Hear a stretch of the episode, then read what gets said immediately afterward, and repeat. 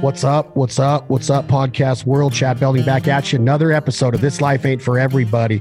Remember, we are brought to you by our friends in Lynchburg, Tennessee, the one and only one of the most iconic brands in the history of the world, Jack Daniels Sour Mash Whiskey. Enjoy it responsibly. Never allow underage drinking. My guest today is showing me a bottle. It looks like a little shooter bottle off an airplane of Jack Daniels rye, maybe. And thank you, Jack Daniels, for supporting our culture of musicians, farmers, hunters, fishers, conservationists, providers, cookers, grillers, backyard aficionados. COVID has not been good in many ways, but one way it's benefited all of us is it's allowed us to be with our friends and family more in the backyard. Of course, six feet apart on those Traegers, sipping on a nice highball of Jack Daniels sour mash whiskey. Lynchburg, Tennessee, close to Music City, where my guest today reigns. He's from the great state, the big sky country, God's country of Montana, but he made the move to Nashville, Tennessee a decade ago to live that honky tonk life, Midtown, Broadway working his way up in the bars and then it spilled over into Texas, Oklahoma, all over the world. I've seen him live in Salt Lake City. I've seen him live in Kansas City, Missouri, the one and only the Redbeard assassin himself, Tim Montana. What's up, brother? What's up, old boy? Oh, your hat says old boy. That's right, old boy. I was repping. so is, is, that shirt one that you got made for your wife's bachelorette party or is it for the state?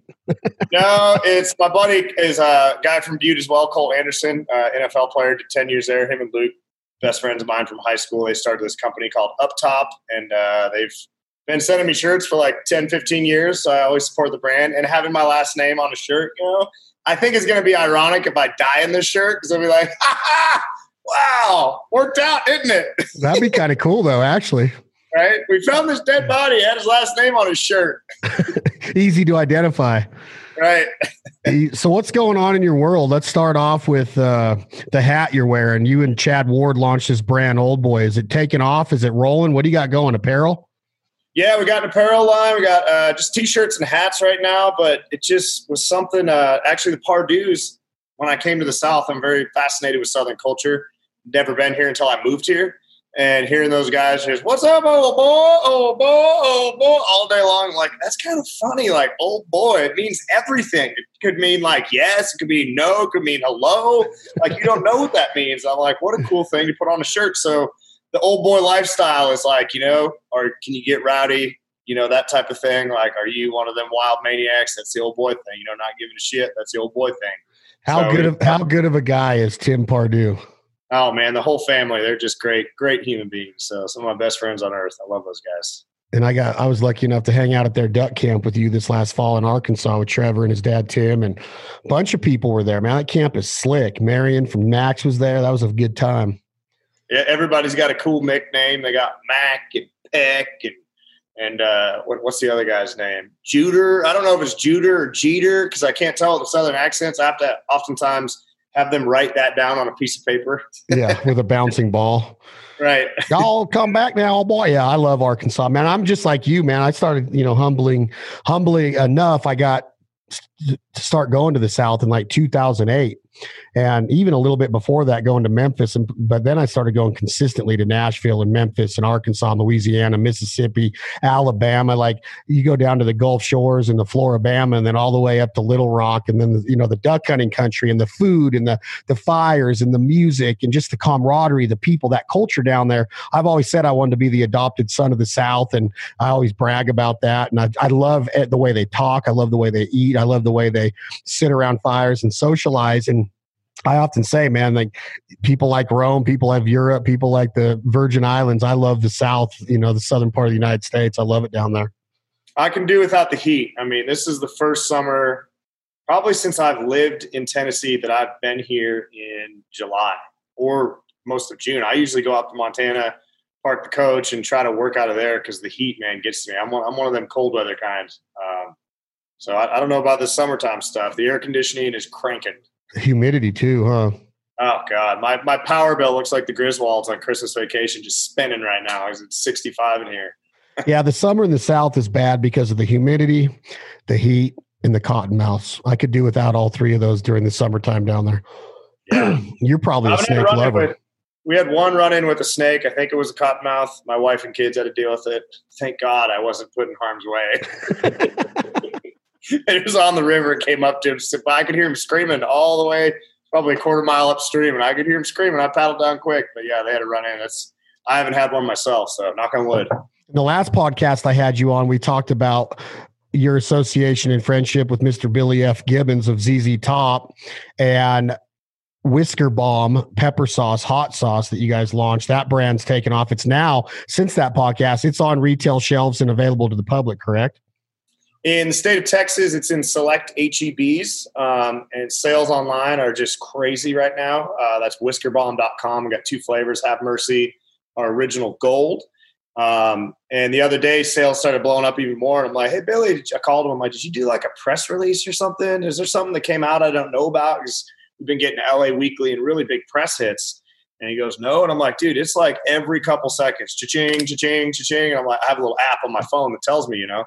And it turns out Ted Nugent got a hold of it and did this video. And he's like, I don't ever post about other people's products, but oh my God. It just did this whole thing, and his fan base just freaked out over it. So, well, that's awesome, huh? Yeah, old Uncle Ted. Now I have a text thread with Billy and Ted, and it is the most amazing rock star text thread where I just, these guys are like, yo, woo, all these little words they say back and forth to each other. I just crack up. Like, I just like watching this. This is hilarious. I'd like to be a fly on the wall when they both sat there and like wrote their book of their career and what went down on some of those those rock and roll nights.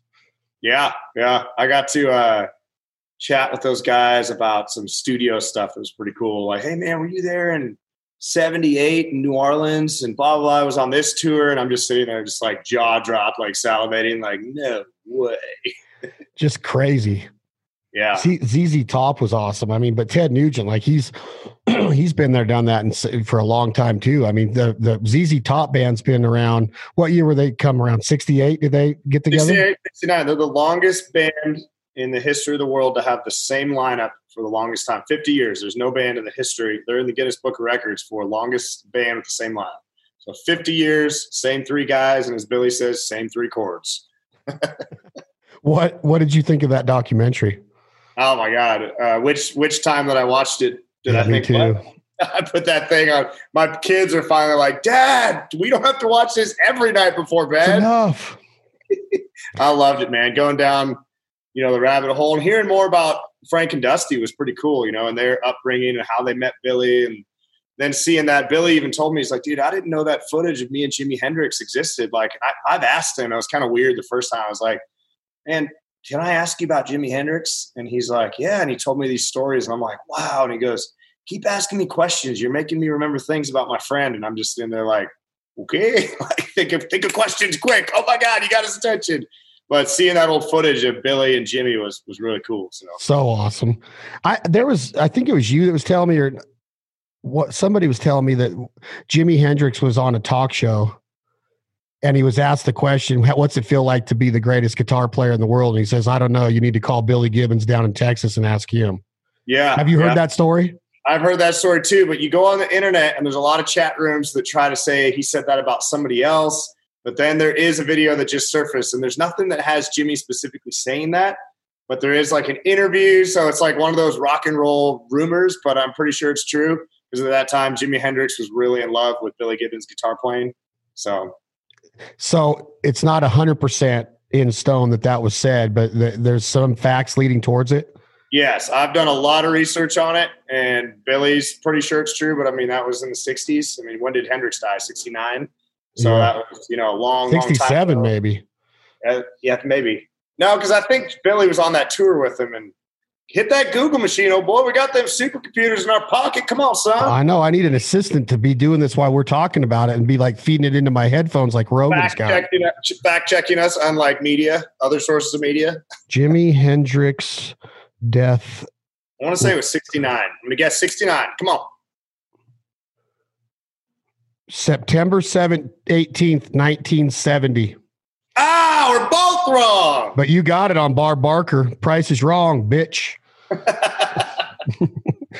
they they um were you a fan of ZZ Top's music growing up? Because one thing that I learned that really caught my attention that documentary Montana was I really did get into ZZ Top because of the Eliminator in the car and the videos on MTV. And that documentary alluded to the fact that MTV like really took them from, you know, famous to just like superstardom. Is that what you got out of it?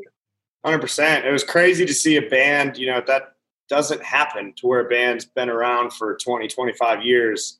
And then all of a sudden this new network happens. You saw in the documentary, they were like, hey, man, check out this this TV program that's on. And they, they all t- called each other and they turned it on. And then they're like, God, how long is this program? They didn't know it was a channel. They thought it was just a show. and they're like 24 hours of music videos. And then one of them was like, let's make a music video. And they, they made those three music videos and blew up and skyrocketed. And I think they're one of the first bands to go diamond or something. Not the first bands, but like they went diamond before Michael Jackson. There's some crazy facts into how many records, uh, copies of Eliminator they sold due to MTV and those visuals and the beards and the glasses. And, you know, and go back and look at Billy's past and, you know, in, in, show business, and it's it was very thought out thing, but they just hit the big time with that MTV deal. So, yeah, it's almost like they developed like they were characters. There's a lot of bands that aren't characters to me. Like when I think about Lars and Kirk and James, Metallica is not characters. They're just uh, you know, there's a lot of bands I would, but Billy, as real as they were and as badass musicians they were, they were almost unicorns. Like, are they real? Do they really dress like that and have the shades on and the beards? And do they really just have this drummer that kind of doesn't look like the other? I mean, it was kind of a like a, a unicorn kind of feel for me growing up. Like, I really never because I didn't get to see them live, so I didn't really know that they were like a like a real band. They were almost like characters to me. I don't know if that sounds right to you or not. Yeah, well, they also had that, and it talks about the documentary that mystery and mystique around them because you know Billy's told me back in the day their manager was like, no interviews, no nothing, speak through the music, and that's it. And don't let them in the beards and the glasses. Don't let them see what's behind that. You know, just be these mysterious dudes that are in the videos that poof and smoke. And I asked Billy about that, and you know, when I first met him, there's no documentary on earth about ZZ Top, this massive band from Texas, and he just looked at me and said, "Brother, protect your castle well." True like, too. Wow. It's it's surprising. I'm on a podcast. Wait a minute. it's it's it's surprising that yeah that you're on here with that school of thought and that Billy has like an Instagram page. You know, you wouldn't think that. Yeah, it's a different time now. You know, different time, right? Speaking yeah, now of that, you, what, what you had for breakfast, what your breath tastes like, and they don't trust you. It's crazy but it's good for branding in ways. As long as you're, as long as the etiquette's there, it's it's a two way street and a double edged sword for me, man. I'm like, I hate it, but then you got to have it. But I don't put a lot of my personal stuff out there. But some people do, and they are fine with it. It's just, it's just to each their own on it. But you know, the MTV and the the videos and the Eliminator, that's kind of played a role in your life lately too, because you seem to have a great uh, rapport with CMT and country music and rock and roll videos. You've produced some videos with some Hollywood actors. You've produced them with other musicians. You were, uh, I remember there was some talks of a TV show. We'll talk about that and see if that's still in the works. But um, do music videos still count are people watching them? Is it like a, a housewife or a babysitter during the day that's playing the station on on continuous repeat because they just want to hear the music? Um, in MTV days, you were like, man, there's Blackie Lawless, a W.A.S.P., and and there's Dee Snider, a twisted sister. Man, look at these guys; they're really there, like running through the house and saying, "We're not going to take it." Does the, does the video still play a role in the overall branding of Tim Montana country musicians? Are people tuning in for that? Are they going on YouTube and putting in, you know, "Son of a Song"? Song and watching a video or mostly stoned? Or what is the reason for video still around in 2020? Um, I think they're a lot different than it used to be. You know, MTV was kids would sit at home and they get influenced and go buy concert tickets. I don't feel like that's so much anymore. They're not as powerful as they used to be. But that being said, I've opened a whole can of worms with, I was like, I want to do really cool, unique videos that have hidden things. And that's probably for me watching ZZ Top stuff. It was like mysterious and weird. And the mostly stone video, there are more like Easter eggs in that. If you watch that music video three times, you'll take away three different point of views, you know, because Charlie Sheen wrote it and he had something in his head and I wrote the song and I had something in my head. And we really tried to capture the little kid with the birthday cake. What does that mean? He's blowing up the house at the end. Why is there a classroom full of dummies? And I don't want to give the video away, but that was really fun to me. And even Hillbilly Rich, some of the stuff in there that we did with helicopters, I always wanted to go big with videos. And now, like going to the next steps of my career, I'm like, people are like, don't stop doing whatever you're doing with those music videos because that was like really cool and part of the Tim Montana brand. Is like you can click on YouTube and see some crazy stuff that he does. Um, but it's helped me find a lot of audience. I mean, during the uh, the COVID thing, the quarantine, my videos like exploded online. Like numbers are going up like crazy. Uh, I think uh, mostly Stone just hit like 2.2, 2.3 million views, and that quarantine video had millions of views and blew up in Russia and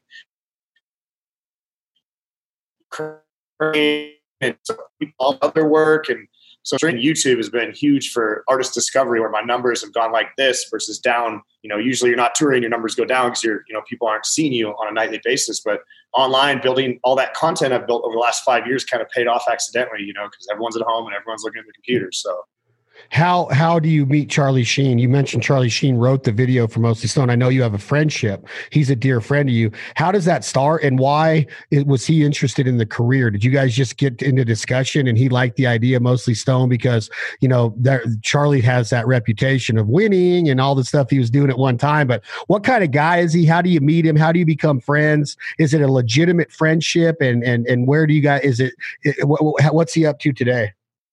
Yeah, so it goes back. Uh, most of my contacts I've made came from a guy named Rob O'Neill, a retired Navy SEAL from Montana. So first time I ever got played on the radio was his brother, older brother's the DJ in my hometown, Butte, Montana.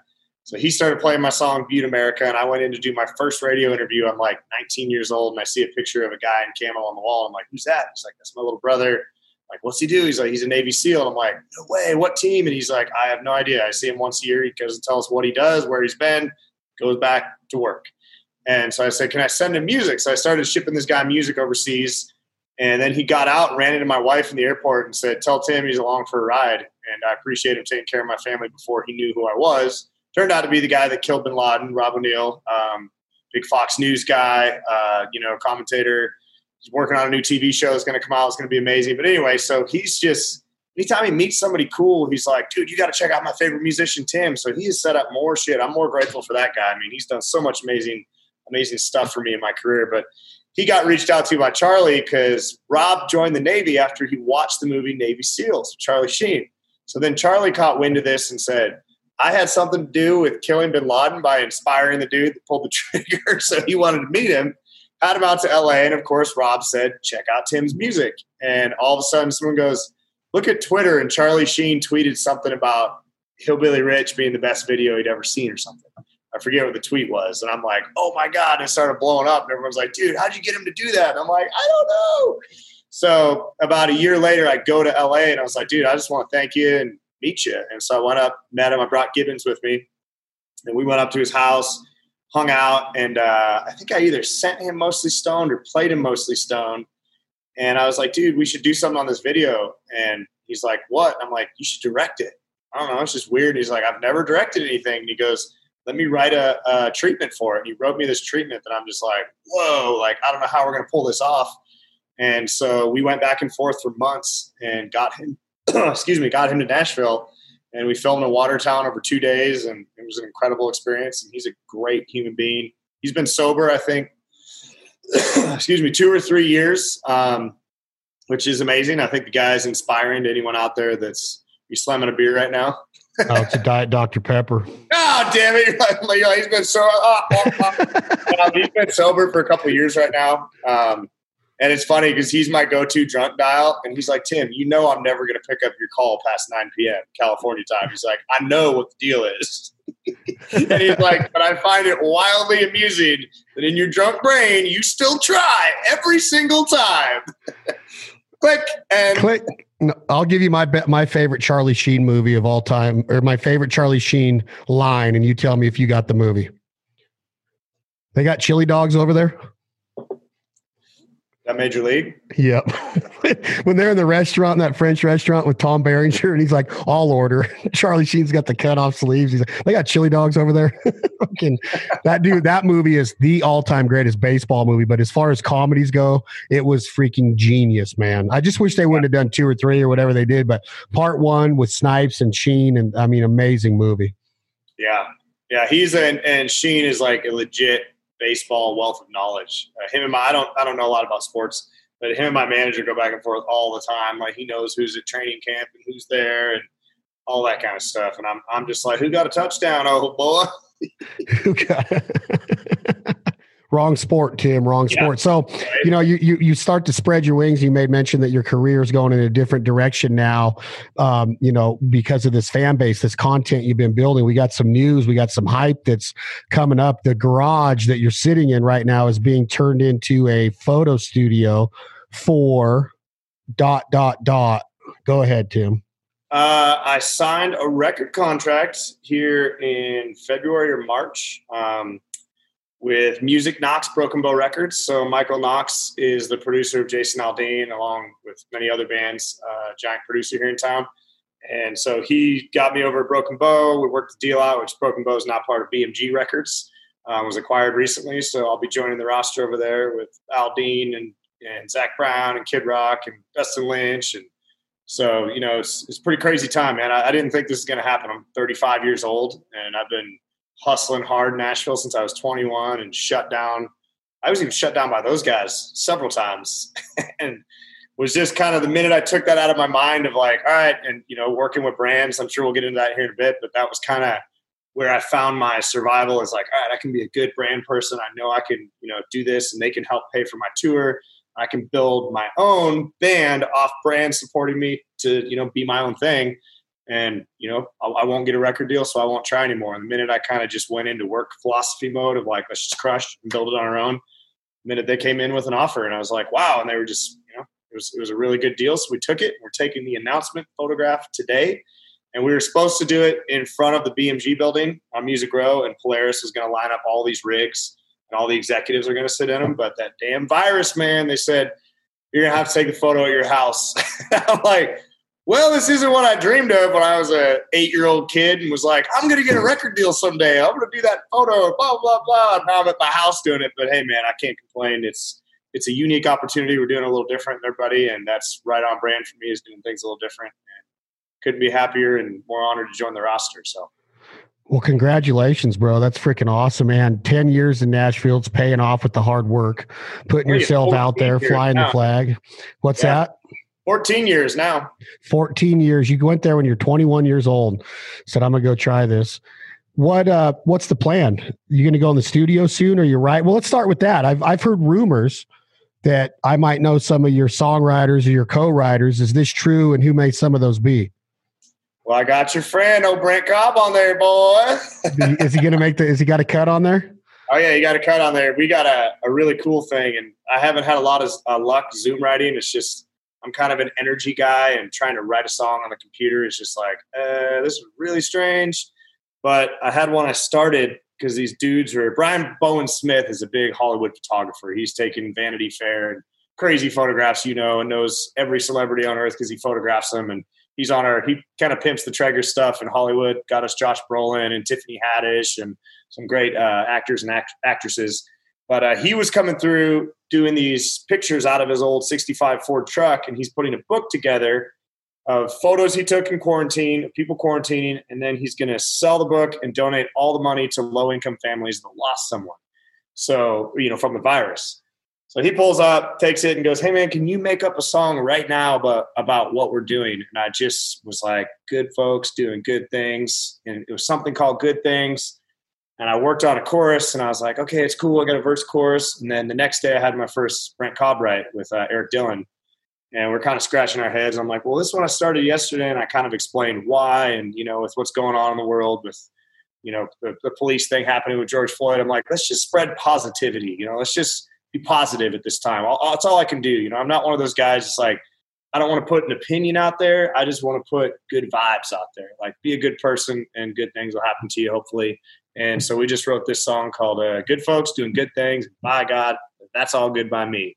And just a message of like, do good shit, you know, be a good person and do the best you can. And that's the best you can do, you know.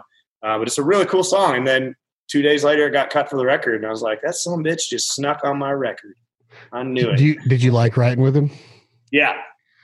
I just didn't want to do it because he's your friend. That was the only reason I didn't want to write with him. but he is good. Oh, he's really good, man. He's great. He's I just talented. thought he was in a car accident. I was like, oh my God, that sucked. Yeah, broke his collarbone, okay. and his son was in there with him. They got T boned in a four way. God. I got T boned at a four way, but it looks a little different. hey. now we're a comedian. Yeah. I thought this was. I thought this.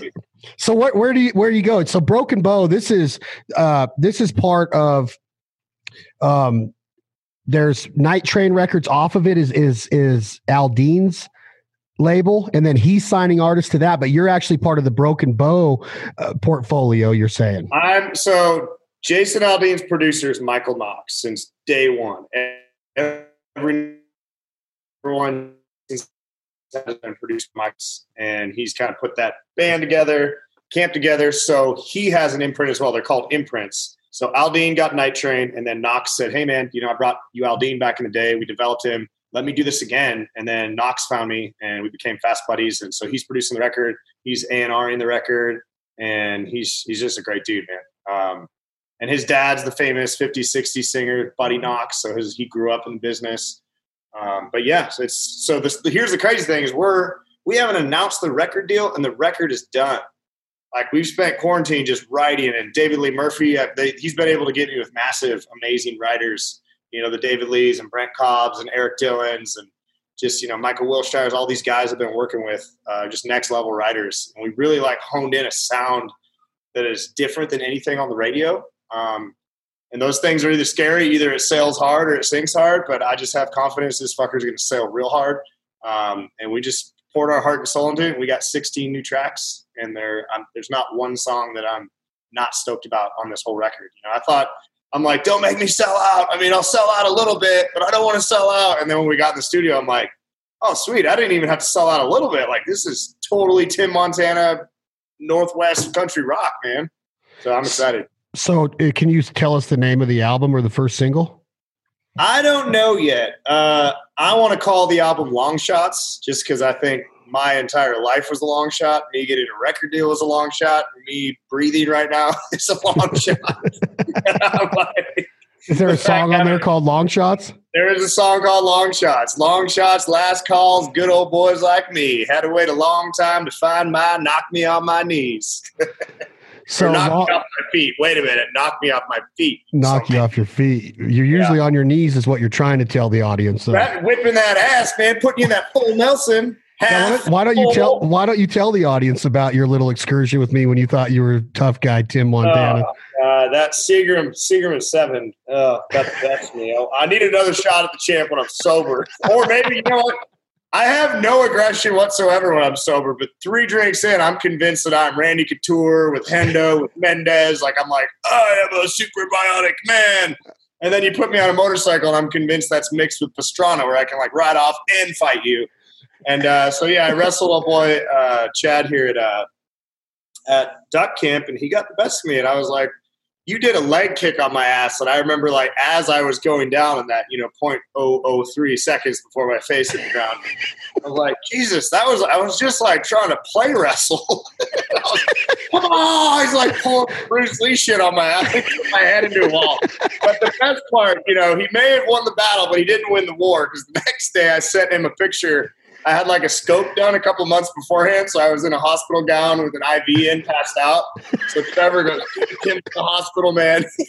you flipped out. Oh, dude, I ran. I was in a podcast at Mack's Prairie Wings, and I said, "Guys, I got to get out of here for a second. You guys got me so good. I was. Oh, I haven't talked. I don't think. I don't think I'll ever talk to Trevor again after he pulled that on me. that was scary. So the so w- is there a release date with quarantine? Is it slowed down? Is it being pushed back? Is it? Do you know when you're going to push to radio? That's what's tough, man. Is now they're talking about how to do a radio tour without physically going in person. Which you know, I think I'm going to kill the in person stuff. I'm going to be good at that. You know, I can. I can. Uh, my brother told me I have a gift. He's like, I don't know like what kind of gift this is, but you're the kind of guy that can get a, a, nun to yell the F word and go to a strip club with you. He's like, like, that's a talent. That's a talent. So uh, I was really looking forward to a radio tour. I don't know if I was going to get pushed out or if it's going to go over Zoom calls or how that's going to look or what the mar- I asked them. I said, "What the mar- what is the marketing plan?" And They said they let the music drive the marketing plan, not the other way around. So once everyone gets the music, listens to it, then they say, "All right, here's what we can do." Uh, we got a really cool action sports song on there called "Do It Fast." The key to hard living is to do it fast. That uh, Pastrana is going to be involved with. He said it was his favorite song, and I played it up at his place over the fourth. Uh, so there's just really cool stuff on there. I don't know the plan yet. We're going to sit down here in the next couple weeks. Uh, it's mixing right now. Record's done, but it's off to mix. So then once we get it back, we master it and take it to the label and play it for them. So, wow, man, how exciting! Are you um, putting any of the stuff that we're familiar with, or any of your older songs that weren't, uh, you know, that weren't released or anything, going to be on there? Is mostly Stone going to be on here? Any of those? No, no. So that was a completely separate. Uh, I had Empire Records put that out. It's an independent hip hop label in San Francisco, and they did a great job. Um, they called me to announce that I officially recouped that. I'm like, no shit. I mean, it wasn't a big money deal, but we recouped on that, so they're stoked.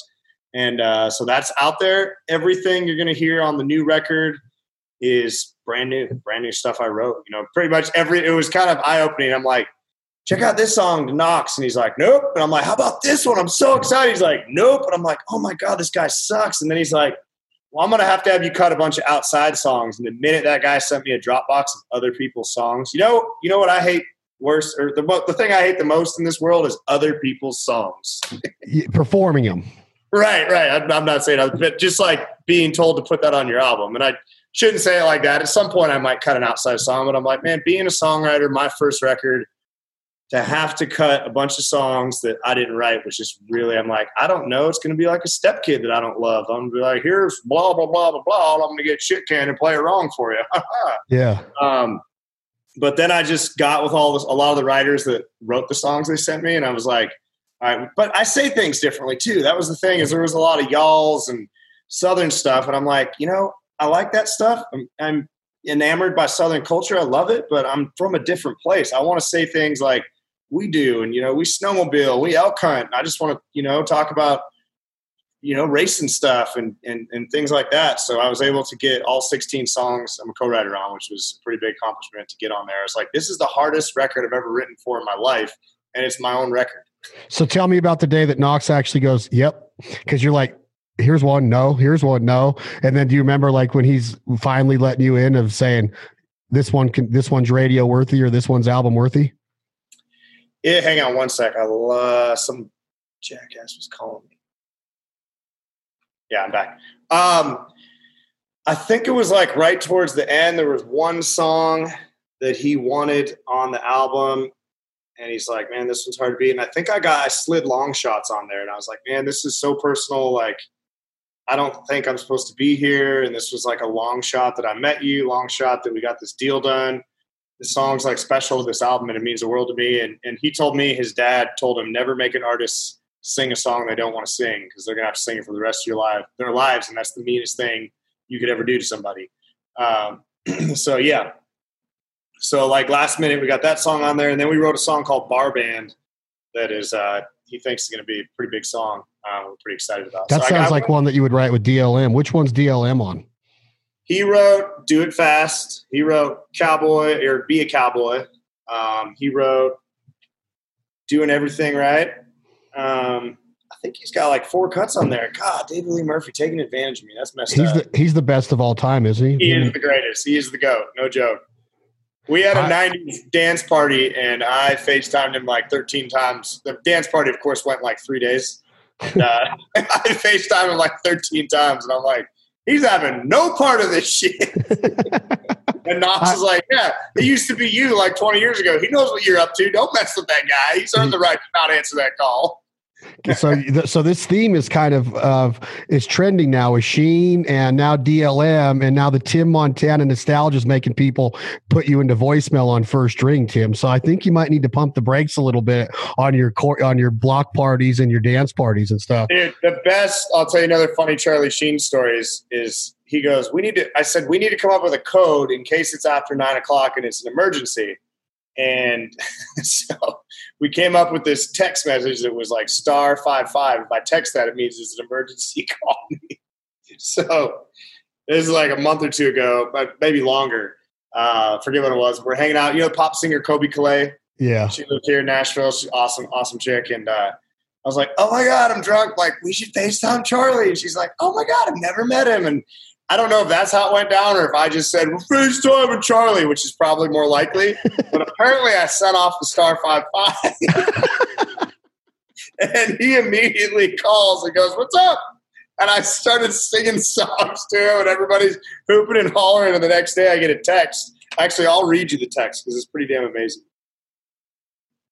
This was pretty funny. The next day I'm like, Oh God, have I gone too far? Is this it for us? He says, um, Let's see. Uh, the star five five call out was supposed to be for emergencies, Tim. Imagine if Commissioner Gordon fired out the bat signal one night, and when Batman showed up, Commissioner Gordon was fucked up and playing a guitar. and I'm like, oh no. Have you talked to him since? Oh yeah, yeah, oh yeah. He's he's a good sport. He gets a kick out of it. You know, I'm, I, I think in my drunk mind, I'm like, if anybody can handle this, it's Charlie because I know he's probably done this before. Yeah, I would imagine he could. I mean, he was he he lived it for a minute. So this the whole the whole idea of the record and, and going to radio and everything. Um, what what does that do lo, lo, lo, right now? As far as you can't really go out and support it with a tour. You're not going to be able to sell tickets for. We don't know what's going on. I've heard even rumors of the beginning of 2021 might be on hold for a minute. Live Nations had some announcements out there.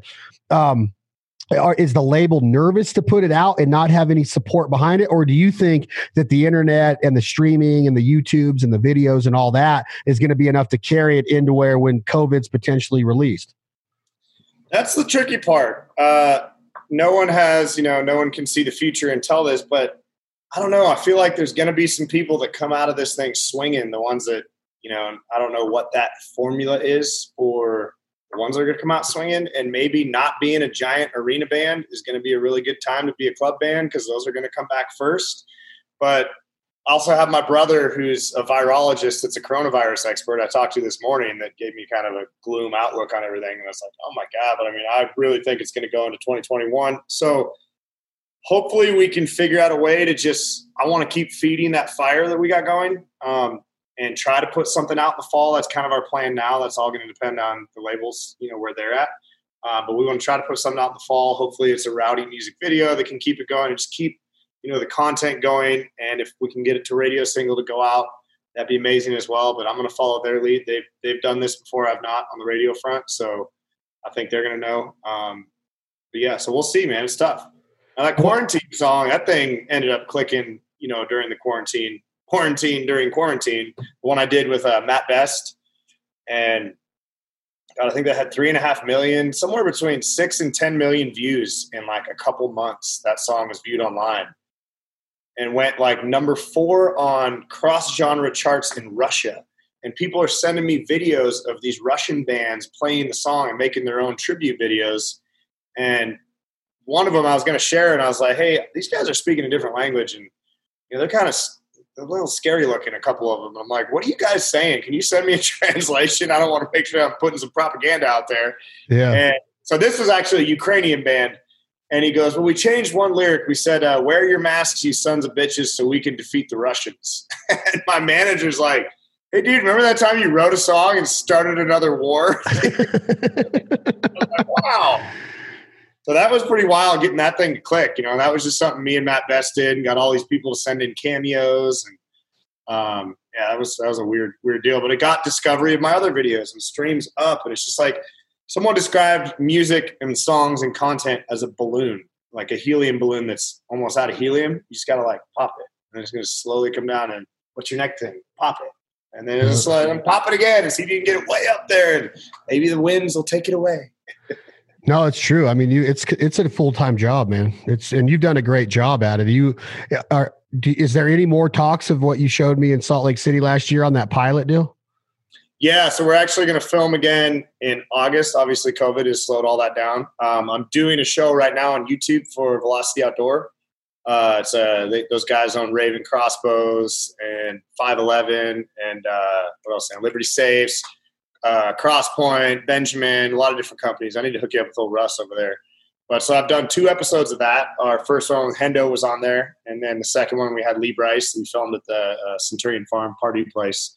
That just came out last week, so I'm doing that in the in the you know meantime between, before I start doing a network thing. But we're going to start filming again in mid August with a new company, Texas Crew. Uh, is going to come work with us, so it'll be good. And is the is it? Did they already buy some episodes? Is it going to go to to network for sure?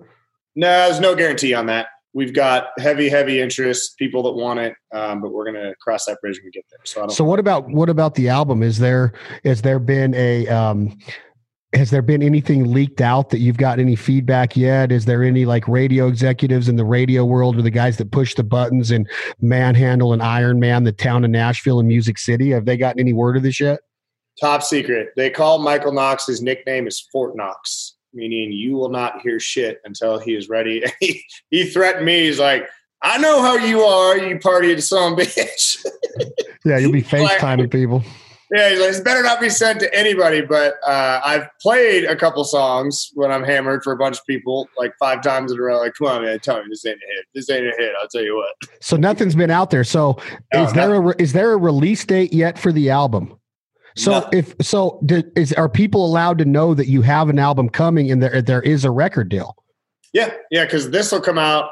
We're doing the announcement photo today. So if you were to put this out today, I'd get in trouble. But the announcement will be like next week in top within 10 days from now the announcement will come out yeah well send me some of the detail or some of the graphics and stuff so i can pump it out to our audience as well now there's not we don't have an album cover here's the crazy thing is like no one even over at broken bow has heard it the only one that's heard it is michael knox me and a, a couple people that are in the studio he likes to wait till it's completely finished he's got that old school which i like you know a lot of guys are like play it for everybody, send off rough mixes. And it's like, it was described to me a long time ago as like, a chef is not going to say, Hey, eat my chocolate chip cookie. Let me know what you think before I add the chocolate chips. Yeah. It's like, you want people to hear it when it's done, completed, because you don't want a bunch of people being like, well, it needs this and that and that. Like, this is my masterpiece. If you like it, cool. If you don't, cool. I love it, you know, type of deal any guest appearances? Will we see the bearded Billy Gibbons ripping a guitar on one of the songs, or any of your uh, other buddies?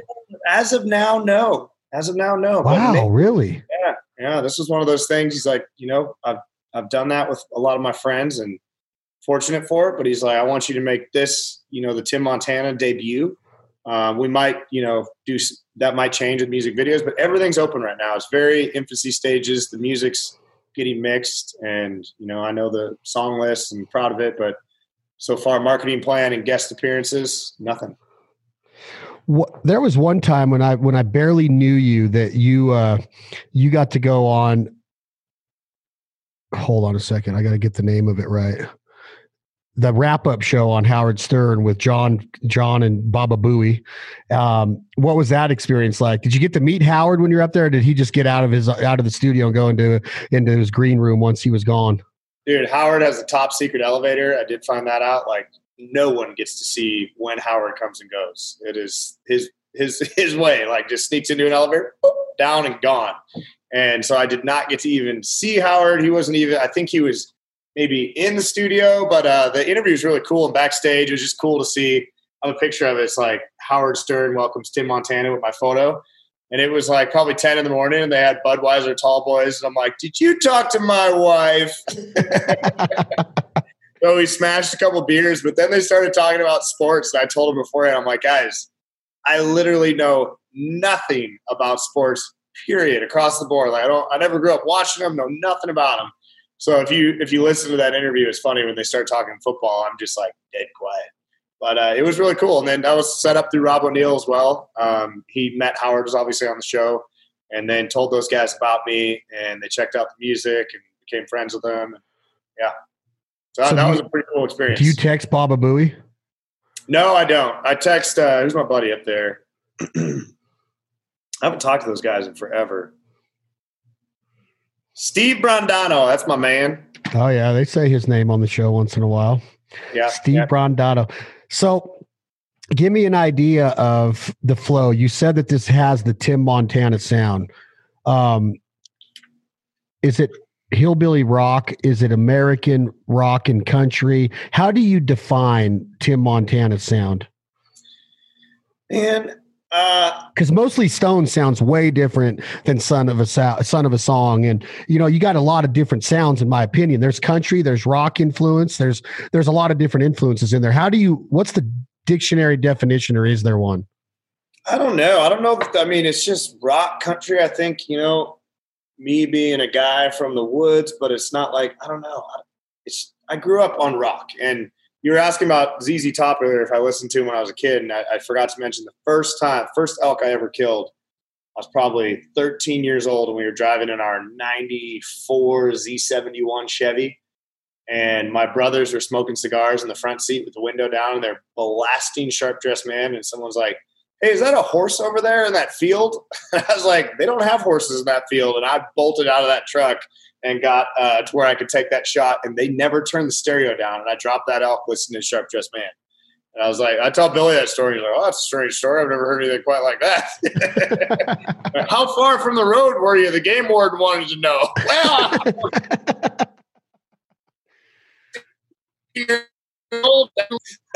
Say that last part you broke uh, up. Say that last part know. you broke up. Oh, I was saying that uh, the game warden wanted to know how far from the road you were. Well, I was 13, statute of limitations, buddy. but uh, there's I no game wardens in Montana. Yeah, right. I, I am the game warden. no, the game warden's up there. They'll get you. They're tough. Oh man. yeah, they're strong. They don't care who you are. There is no uh, friendship there. No.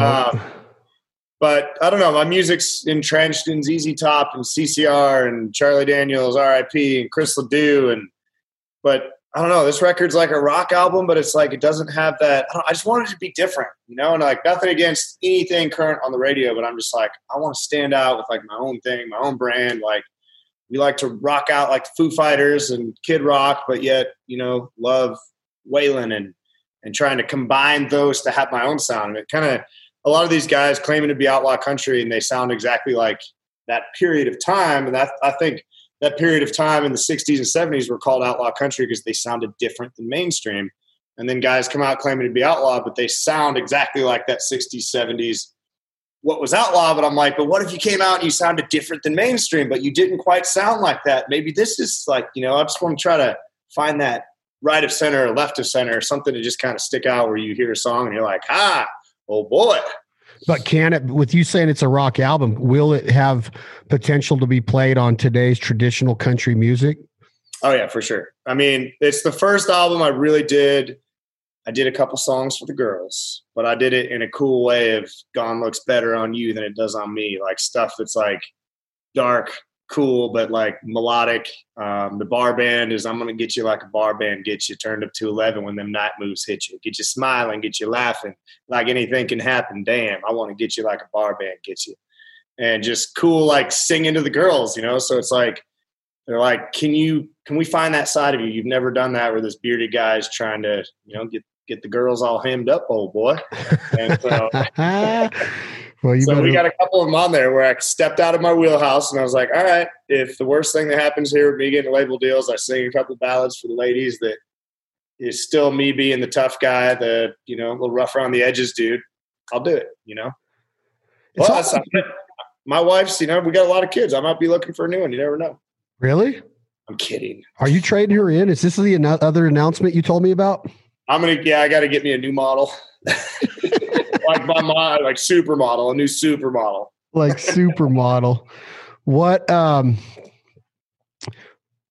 what are your thoughts on this? If you come to Nashville 14 years ago and something happens and you hit it big when you're young and you don't have a lot of maturity yet, you might fall into a bad path, a bad trap. I don't I'm not saying that it would have happened for sure, but it seems to me though like if you, you have credibility right now. You do have some celebrity, but you are on the verge of breaking wide open now with worldwide music and tours and support art, you know, being a supporting act and then being a headliner and, and getting radio support and getting CMT or iHeartRadio or Spotify and Sirius XM and all this support it's almost better for a guy like Tim Montana, in my opinion, that you are grounded and you do have that family element in that upbringing. I'm not saying that your upbringing wasn't going to allow you to be rowdy as hell and make some bad bad decisions, but I think it would have been a lot more potential if this would have happened in the first four or five years you moved to that city. Does that make sense to you at all? I would have totally ruined this opportunity if this wouldn't happen. like if, if the, the God, if God wouldn't have looked down and said, wait till that rowdy some bitch is 35 before he gets his opportunity, I'd have probably, it would, you know, it was like, when I came here, I listened to my first record, Iron Horse, and I was like singing with an accent, and you couldn't get me out of a cowboy hat, and I was always down at Tootsie's thinking I was a tough guy, just douchebag, you know. And it's like I just grew up a lot, matured a little bit, like that much, matured about that much. But I don't know. I think I'm set up now to where we can fly, you know, before I may have wasted it. You know? So I think the timing's perfect. Every time I'm like, oh, I'm 35. What the hell? This is weird. Getting there at this point, but I don't think. Well, you know how old Stapleton was when he got there. He was like 60, wasn't he? 439. 60. Good thing he can't sing.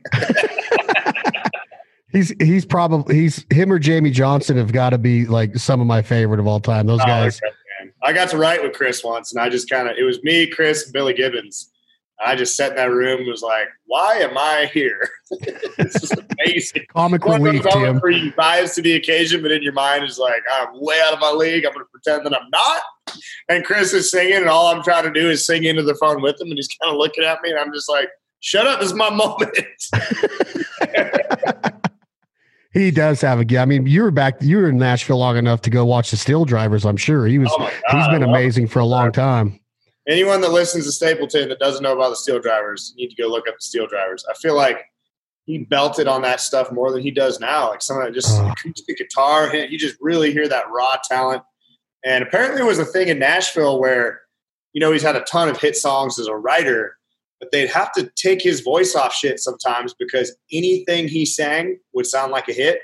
And then another artist would sing it and it wouldn't be a hit because it was only with his voice that it worked. So they had to like to figure out if these songs worked or not. And this might not be true. It's someone's gonna watch this, but that's a lie. But uh, apparently they had to like they're like he sang too good for the demos. He could make a shitty song sound great. And so they had to like cut through that and be like, hey, Chris's voice on here is too good. Can we get a normal singer that's like normally talented to do this? Because everyone thinks it's a hit. It might not be. Might not be. But with what a problem doing, to have, right? Hey, can you stop that? It sounds like a damn number one. It's weird that you say that though, because he doesn't have many. Many what? Number one. He doesn't have very many number ones. As an artist, no, but as a that's what I'm saying though, is that you think that he could take those songs right. now with, the, with that and, and, make them number ones, and it's like the radio does. It's weird how that worked. It's, it's like weird. he's in that that club of like they kind of put him over in Americana because he's not playing the whole commercial radio game, you know. And it's just it's sad but it's like I don't, you know, that guy is such a monster. I mean, he's got. I saw him coming home on tour, and he's got tractor trailers and buses, and I'm like, ah, he ain't too worried about it. no, him and I mean that's that's like Zach doesn't do the radio stuff anymore, really, anyway, and he's got a whole yeah. slew of the. I mean, he's got a, I a following. one number one as an artist. One. And, and then he's had probably 10 as a songwriter, you know, that he's written for Thomas Rhett and everybody, Darius. Maybe, yeah, maybe a few more than that. I mean, he had that big Adele cut yeah. and then he did. Uh, uh, I love the Steel Drivers when he does "Drinking Dark Whiskey" that Gary Allan made a hit. Yeah. Drinking dark whiskey, telling white lies. One thing leads to another. Remember that one, Tim? Oh yeah. Don't oh, be yeah. afraid to tell me that I could be a backup singer back there in Nashville, down there, huh? Dude, I can't tell if that's a hit or not because your voice is so good. Can you like? So another big part of your your arsenal of partners you know you got the black rifle coffees you got the polarises you have an unbelievable network which is kudos to you for being that type of personality to surround yourself with right people. And to be able to to establish those because a lot of people will look at it and go, oh, you know, they're just, you know, buddies. But you, it, it it's a really strong talent to have to be able to develop friendships the way that you do, right? The Billy Gibbons or the Charlie Sheens or the Travis Pastrana's. And then you got friends that aren't celebrities, right? You got a whole slew of people that you'll jump on my back at a bowling alley or run up and freaking kiss one of the Traeger, you know, guys at, a, at, a, at an event. So, you know, that's really saying a lot. That, and I think that that comes with that process of staying grounded, staying humbled, having that upbringing that that makes you realize how blessed you are to be where you are. Kind of like the theme of the long shots of what we've talked about today. Um, but you have a relationship with Traeger that you've established as being a lead a leader in that organization and community, and and tons of friendships off of that. How serious do you take the barbecue, or is it just when the camera goes on, you put your apron on, Tim Montana? Man, barbecue started. I was I used to process a lot of the meat when I was a kid, uh, elk and all that stuff. My stepdad was always, you know, we couldn't afford to go to the butcher, so I learned. But I was very fascinated by it. So then, you know, we didn't bar. Honestly, we didn't barbecue a lot when I was a kid. Uh, my mom basically fried up elk steaks and whatnot, and fish and all that that we catch.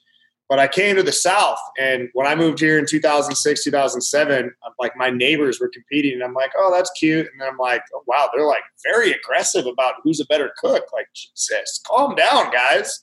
And so then I went and bought one of those little cheap Lowe's side cookers. You know, you put the charcoal side Texas smoker things, a couple hundred bucks, and just really got into barbecue. And I was like, this is really good. So I legitimately was into that and throwing barbecue parties and cooking ribs and got myself food poisoning once or twice, you know, in the learning process of how to cook it. Um, but then uh, Street Bike Tommy from Nitro Circus introduced me to the Traeger guys. And I just started cooking on it. And one of those deals, like all they did was give me a grill. And I just started making content like, oh man, this thing is awesome. Fell in love with the brand, how easy it is. And and then that went to the next thing. And then I started performing and then I became one of their influencers. And, I, and then four or five years now. I work for those guys on the influencer team, and so I take it very seriously. I, there's certain brands that I couldn't rep, and I've been approached by a couple. I'm not going to say any names here of stuff that they'd send me like, "Could you help us with this?" And I'm like, I I'm a very genuine, authentic. whether that's good or bad, to be debated. That's debatable. Um, but in today's world, it is right. But products they'd send me was like, I just couldn't I couldn't believe it myself, and I didn't like it. I wouldn't use it. I'm like, I'm sorry. And, you know, even throwing out a cash figure, I'm like, I, just, I don't, I can't sell something I don't wholeheartedly believe in, you know? So the brands I work with are on brand, like love riding Polaris, love cooking on my Traeger, Black Rifle Coffee. It's veteran owned. It's military. They're into the outdoors. I get along with the guys and make music together. I mean, all these brands are like fit my umbrella of what I do. You know, I don't know that I could pimp a teeth whitening company, even though I got gorgeous gorgeous teeth. See that one's a little whiter than that one here. No Copenhagen up in here. Uh-uh, trying to quit, son. And I'm not sponsored, but these sunflower seeds been helping me cut that uh cut that tobacco out, man.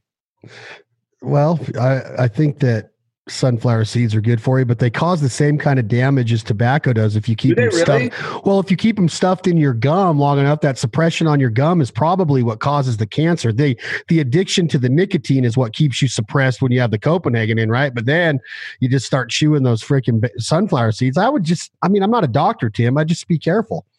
Yeah, just be careful. Hey, random, but this is here because I was rearranging the garage. I know you're with Jack Daniels, but do you own do you own an inch of property at Lynchburg yet?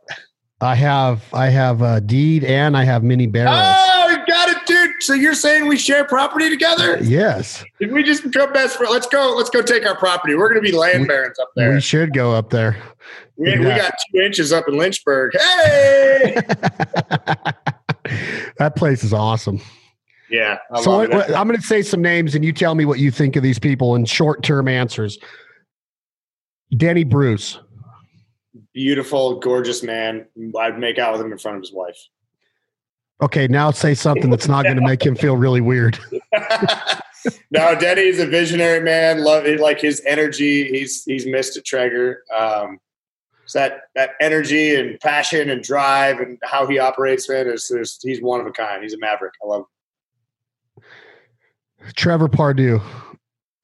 That is a redneck, hardworking son of a bitch that'll work circles around anybody. And one of my best buddies, just great human being, great father, great role model. He's younger than me, that little bastard, and I could whip his ass and arm wrestle any day of the week. Jeremy Andrus. Oh, great guy, visionary, smart, just like Denny. Um, CEO that'll call you on the phone and text you. You know that that kind of guy that's like get on the level and like he went on your podcast. He's supposed to go on mine. We got our wires crossed, but then he called and he's like, "Oh my god, I am so sorry. Let's do it right now." And I was like, "No, no, it's fine, it's fine." But just great guy, man. I mean, look at what he's done with brands. He's a, I look up to him a lot. Chad Ward. Oh, talk about romantic. That guy, I thought his cardboard cutout was behind me. I was about to do something weird. I, I cut a little glory hole in there, and no, Chad's great, man. That boisterous personality, like that oh, you can be obnoxious and, and take care of business as well. I mean, that's like my MO too. Like, hey, let's be obnoxious, but we're seriously serious right now. But we're gonna make dick jokes the whole time, but we're gonna get business done. Don't you worry. Love him, man. He's my brother. Billy Gibbons. Oh my God. Now I don't go as wild around Billy, but he's you know, you gotta you gotta honor the Reverend, but he's he's great, man. He's he's been like a father figure to me and sends my kids stuff, and it's not just you know, it's not put on at all in our hot sauce fascination. And I genuinely love that man with all my heart. He's done, he's, he's one of the first guys to ever pick me up and, you know, believe in my music and start putting it out there and write songs with me. And I remember when the Stapleton ride happened, I was trying to get with Chris and obviously I was nobody and couldn't get it done. And it wasn't no part of Chris. It's just his people, you know, that protect him. His camp was like, who's Tim Montana? Billy said, call and use my name. Tell him I want to write with him. And then I was like, oh, and then he goes, and then you sneak in the room. it's like, my man. Chad Mendes. Oh, just I could I I hate beating his ass and embarrassing him all the time, but other than that, he's an okay guy. I'm coming for him. UFC 243, baby. No, Mendes is great, man. I've only actually got to hang out with him once, uh, and he was riding a pink scooter around Traeger headquarters back before he threw up on the sign, and Pretty sure I threw up right after him on the side. Dan Henderson. Oh, dude, another guy that I just I hate embarrassing him in the ring, but you know, outside of that, just a great. I love Hendo. He gave me a lecture about. So, do you want to be a fighter or do you want to be a musician? Because you like you get drunk and you try to be both, and you know you either need to focus on one or the other. And I'm like, come on, Hendo, you mean I can't do both? because I'm in a cast and can't perform. Like, why? okay, so by the time this comes out, the record deal will be announced. The single won't be announced, but are we allowed to hear any new music on this episode? Oh, come on. I'll play you something right now, son. Well, which one? Long shots or bar band or what? I should play a David Lee Murphy song. Yeah, I like DLM. Honestly, I've been so uh, we haven't been rehearsing, so I haven't even learned half of these damn songs. COVID, got, baby. Yeah, we start working again. We start rehearsals again tomorrow. I don't have a pick, but whatever. And this is just that classic, you know, we wrote it with Rob Hatch, David Lee Murphy, Michael Wilshire. But it just feels like a hung, you know, hangover song.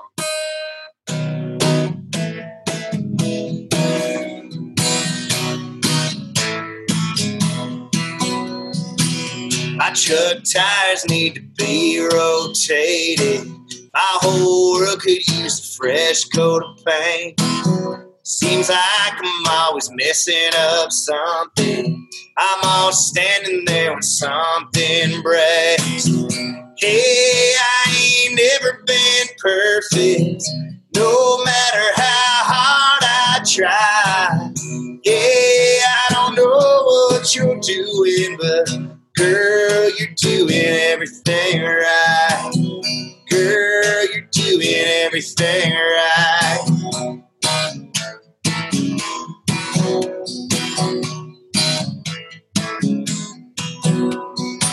There's something about a pair of chrome aviators holding back all that sun bleached hair. They broke a mold on the day that they made you. I guess I just got lucky somewhere. Hey, I ain't never been perfect, no matter how hard I try. Yeah, I don't know what you're doing, but girl, you're doing everything right. Girl, you're doing everything right. Like you don't have to try. Yeah, you make it look easy when it's hard to be mine. Hey, I ain't never been perfect, no matter how hard I try.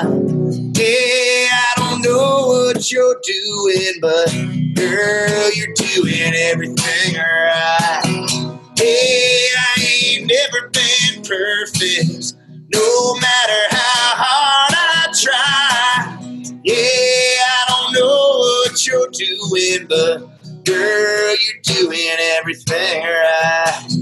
Girl, you're doing everything right. Wow, I like it. It's got that DLM vibe to it. It does. I'm like, shit, how do I sing that and not sound like him? But I'm like, that's because he's good, and all I want to do is sound like him when I sing that.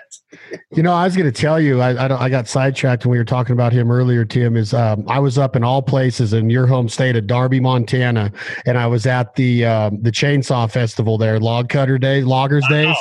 Yeah. This was this was last July, and I'm sitting in my buddy John the Monaco's house up on the hill above Darby, and it, it comes over the radio that David Lee Murphy was playing the show that night to for the Saturday night of the Loggers event. And I literally could not take my eyes off the set. I was mesmerized. He told the story about every song. He played, even if he didn't have them out, but I mean, he played Dust on the Bottle and the Party Crowd, and then he played the Aldean hits with the Big Green Tractor. And I mean, like, lit, like literally, like told the story of every hit he wrote. It was absolutely amazing. Well, that me getting with him was straight up Michael Knox calling and saying, "I'm producing this guy. Get over there and bring bring the magic out." And so he came over and he, it was awesome because I'm like, does this guy, you know, he's either going to be one of those dudes that like doesn't party and is square, or he's going to be a guy that's like everything I wanted and more. Nothing against people that don't party. But he showed up with these camo pants on, with his hair coming out. He's like, "What's up, man, David Lee Murphy?" And then he sit, like sits down, lays back, yeah, got all messed up with uh, Mark Chesnutt and Joe Diffie on this tour. We're drinking Jack, and I'm like, yes, Santa Claus is real. yeah, dude, I love his stuff. I mean, I, I said it in a few podcasts in, in the history of this podcast that Dust on the Bottle is quite arguably my favorite. Country. I mean, it's one of the best country songs ever of all time. And man. look at David Lee Murphy's streams. Like, because you go look at his monthly listeners, you're like, Jesus, that guy's like pulling more streams than artists that have had three number ones like in the last two years. Yeah. And David Lee, like as an artist, like Dust on the Bottle and Party Crowd get played more than shit that's on the radio. You know, that's, that's amazing. That's cool to see that. Like guys that are that talented that deserve it are still getting the recognition they deserve, still touring, still writing smash hits, still getting Mark Chesnutt hammered. I'm just like, yeah. I love it. I freaking love it. What do you got next? You got another one? You want to you want to take us out on one, or what do you want? Yeah, I'm gonna do this one. Um, trying to find a pick, but I'll just flat pick it or uh, finger pick it. Hey, I got some new cowboy hats, by the way. How about that, so much? Oh, that's pretty. This guy, Daisy May Hat Company here in Nashville. I had him put my uh, turquoise bill holder, and then he built me this one. He built these in the last two days. Stayed up till like three in the morning, and he burns them with a torch. And I know all my cowboy friends are going to be like, "Yeah, Tim, you did sell out. You're getting your hat burned. You know, never trust a man without dirt on his boots and sweat on his hat." But hey, man, I can get it set up. All right, this one's called uh, "Cars on Blocks," and it's a little ode to uh, growing up in a trailer house in Montana. And uh, I talk about Uncle Randy. And my Uncle Randy had one eye and used to hang out with a bunch of motorcycle gang guys, had a couple bullet holes in him, knife wounds. And when I was at his house and he'd sell people guns, and be like, hey, bud, I wouldn't register that if I were you. I'd be like, Jesus Christ. but he died uh, 4th of July two years ago. And then one of his best friends he introduced me to was this uh, uh, Native American guy, Tom, and he liked to go by Blackfoot Tom because he's from the Blackfoot Reservation. And he'd come down and he welded a like a 916 socket to like a little metal thing and made this peace pipe. he'd be passing that thing around Uncle Randy's. And boy, he'd leave there. So I'm like these characters, you know, that I grew up with. I'm like, uh, you know, a lot of those guys are gone and Pat's sober now, but I still go up there and he can uh, break down a Chevrolet engine better than anybody. But it's called uh, Cars on Blocks. And this is on the new album. Yep.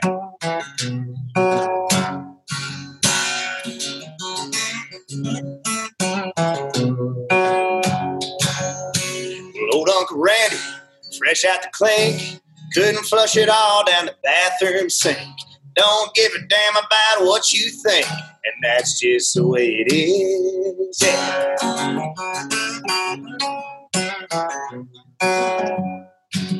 And old Blackfoot Tom comes down from the res, peace pipe smelling like the Grateful Dead. Give him a beer, he might give you a hit, and that's just the way it is. Way out where the buffalo roam, where we ain't got to buy cause we grow our own. Know how to keep them good times coming, make a little bit of something from a whole lot of nothing. Scratching to the middle, middle finger to the top. Houses on wheels and the cars on blocks, way out.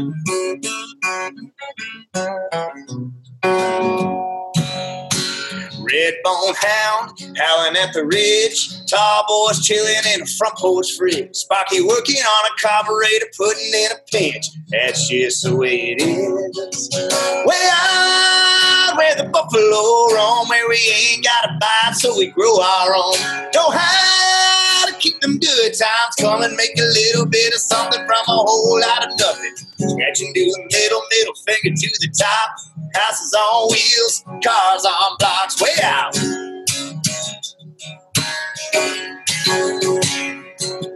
Way out.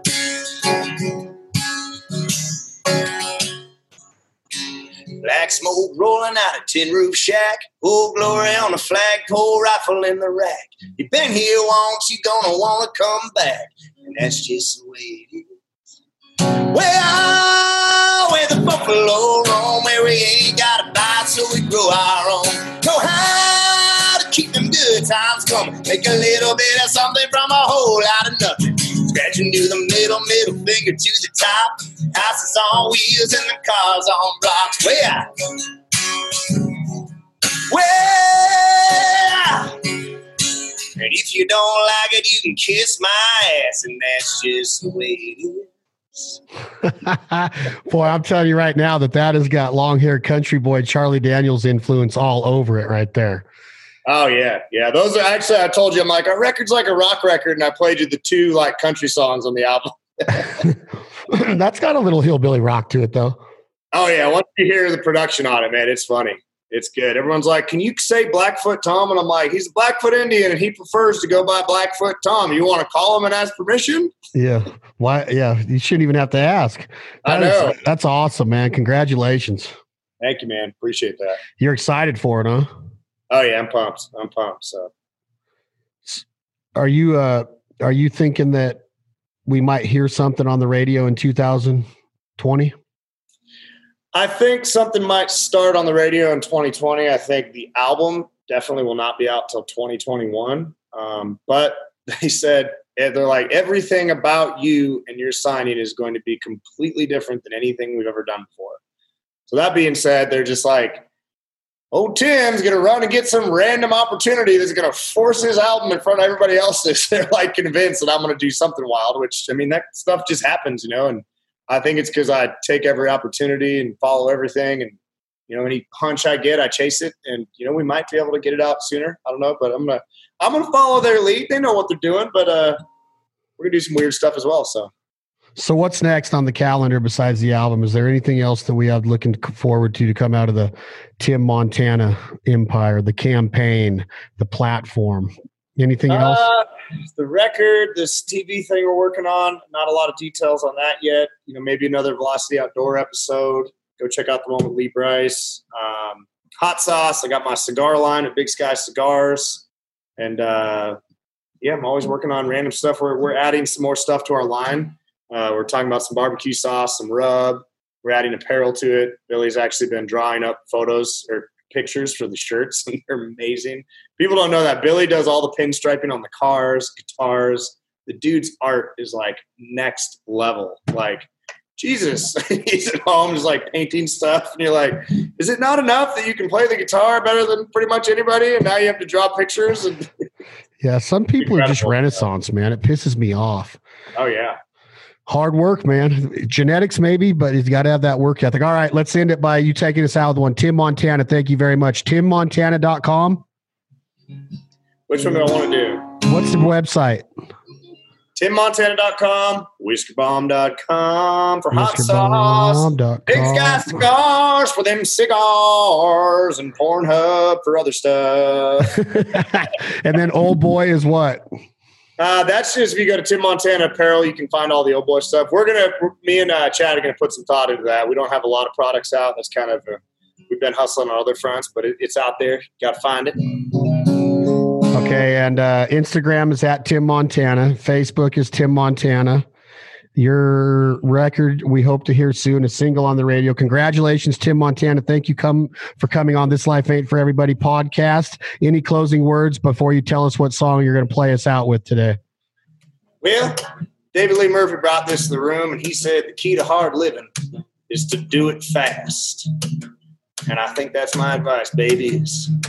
Put the throttle down, don't look back. Key to hard living is to do it fast. Some old wise man said in a roadside bar, strap yourself in, try and follow that star. If you break the law, don't get caught. You gotta ride that thing till the wheels fall off. If you're gonna stay up and do it all night long, driving through life like you can't go wrong. Put the throttle down, don't look back. Key to hard living is to do it fast. He said life is short. It's like a good cold beer. You gotta turn it up before you're out of here. Come on! If you're gonna stay up and do it all night long, driving through life like you can't go wrong. To hard living is to do it fast. Take you to the limit, take you one more time. Be the ball of fire at the finish line. Put the throttle down, don't look back. The key to hard living is to do it fast. Got ride that wind like you're never gonna get it back again. Ride, ride, ride that wind. You say go and baby, I say when. Come on. If you're gonna stay up and do it all night long, driving through life like you can't go wrong.